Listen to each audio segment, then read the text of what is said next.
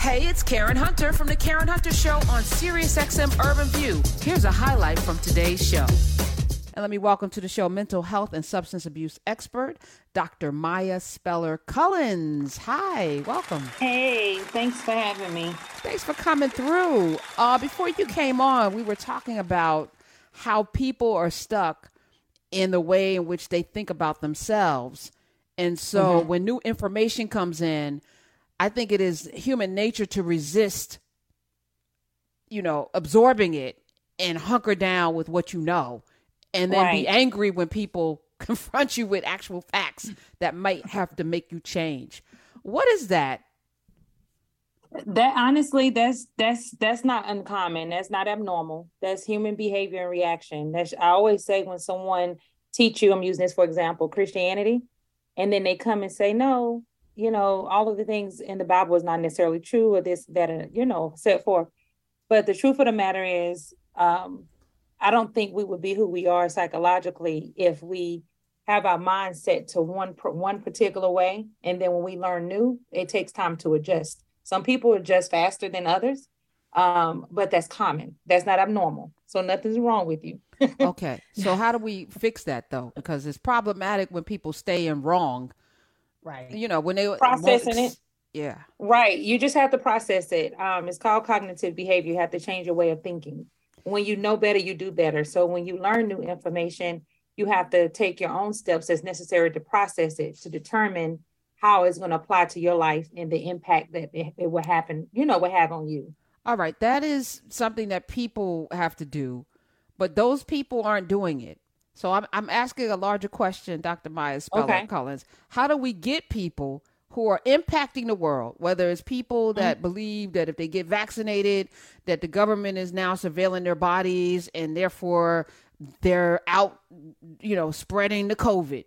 Or you know right. during during the height of COVID, not wanting to wear a mask because it's the government controlling them, and they don't believe that they believe Fauci's an agent or whatever, whatever you believe, or that the Democrats are killing, or the Republicans are, you know, that Jesus was, you know, that the Bible is everything. How and they're hurting right. the rest of us. You got to just pass the law outlawing homosexuality as if you can outlaw that. Like it, it's how people people are born or so. Like I don't even understand where we are right now, but it's impacting lives. So how do the right. normal people, the folk that are actually working right. on themselves, impact people who aren't working on themselves? Keep educating, keep talking, keep having conversation um, allowing safe places, as I would say, uh, for people to openly talk that is non-judgmental, so mm-hmm. that conversation can be had, and individuals that's rejecting it or individuals that is like, you know, I believe X, Y, and Z. That's something that we get that, but you have to allow a safe place with that's non-judgmental. So that will come with conversation. That will come with like church groups, book clubs, anything that is happening within a particular community to allow individuals that have a certain set of mindset to be able to freely talk and be able to get that education and wisdom.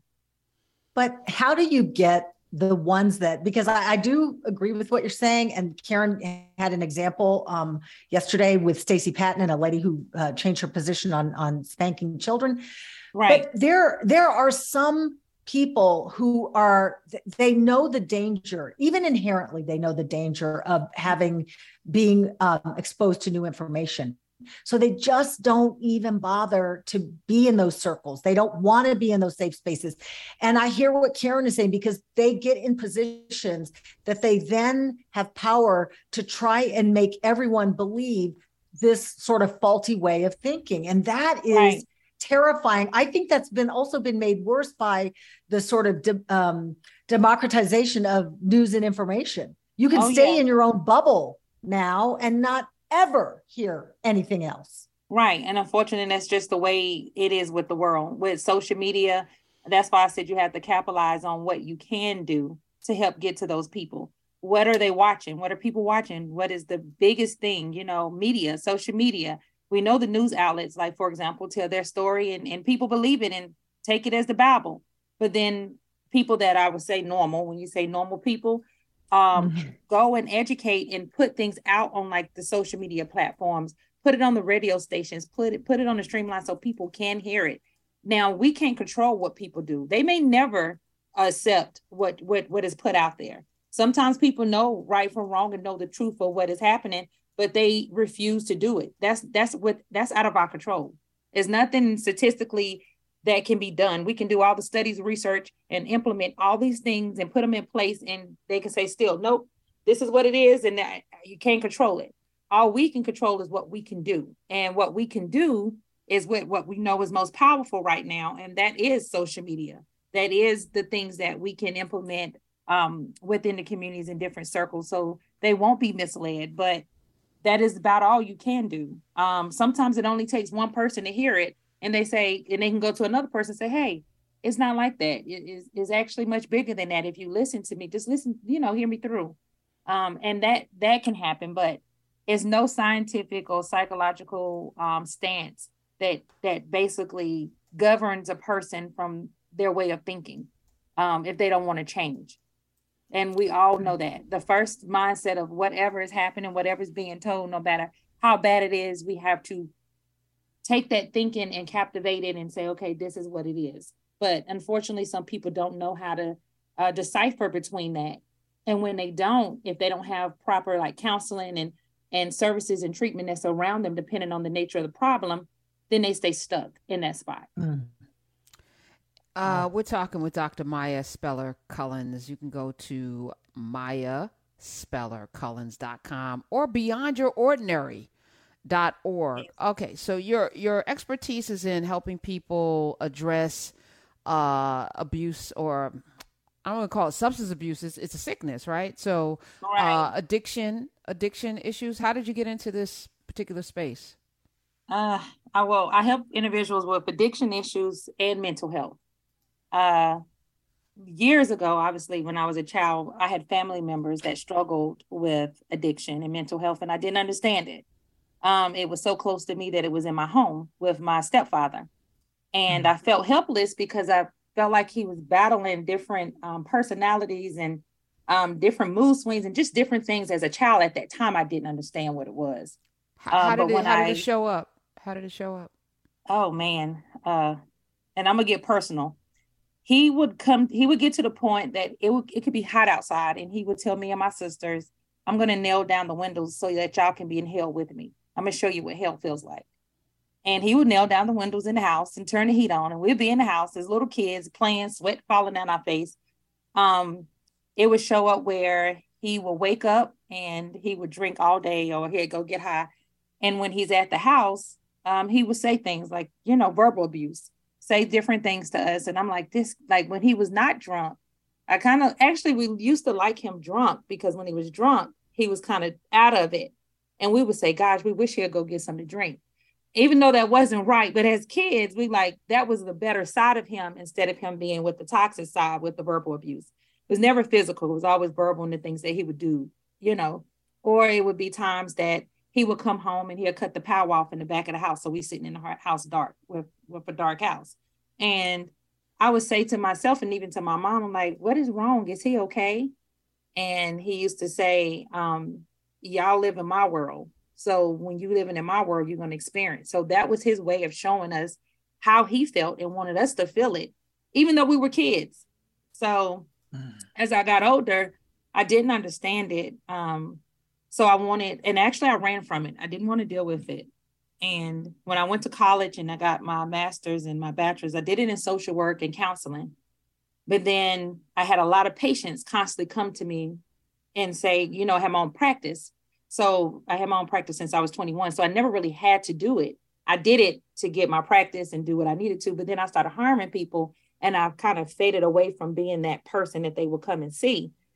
And I felt, drawn to kind of help certain cases because of my experience. So no, I never been on drugs. Um, I played in crack houses all the time when I was a little girl and didn't know. Um, I've been around individuals that struggle with addiction.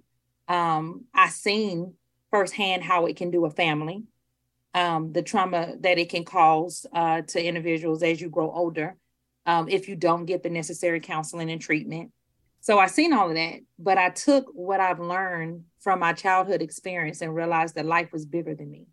Hmm. And um, and then I started helping, you know, the community at large. then um, unfortunately, I lost my son last year due to mental health. And oh. he was my first. I had him when I was 16 and he struggled with mental, mental health. Now, keep in mind, I went to school. I'm one of the top uh, agencies in the state of Georgia that provide the services that is provided as it pertains to mental health and substance abuse. Um, I can sit on panels with everyone. I can speak at conferences, but it means nothing when I follow the necessary procedures and then my, my son is no longer here. So that is the thing that I always ask God. Well, I don't ask him now, I understand now. But I still struggle at times because he's not here, but I understand the bigger picture.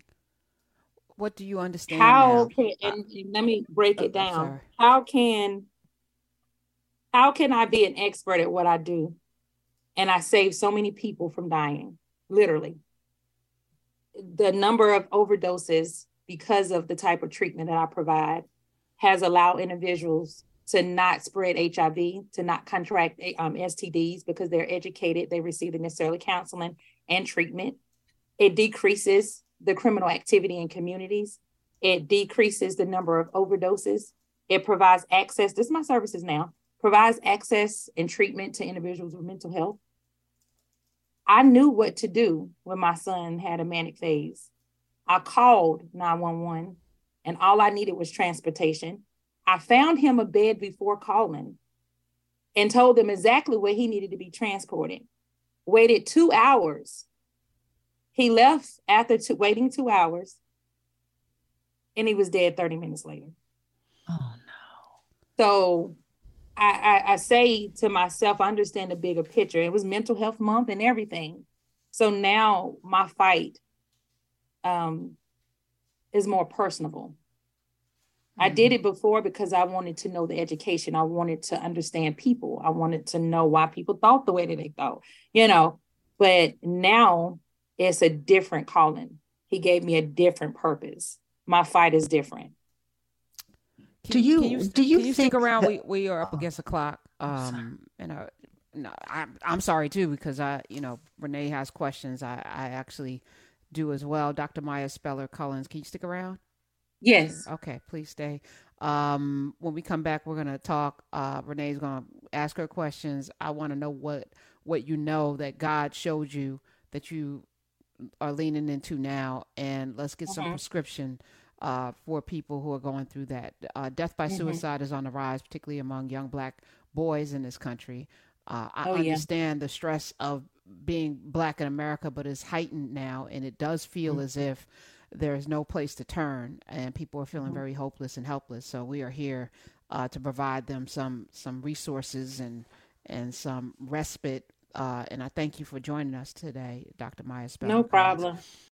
Hey, this is Karen Hunter. You can listen to the Karen Hunter Show live every Monday through Friday at 3 p.m. East on SiriusXM Urban View Channel 126 or anytime on the SiriusXM app.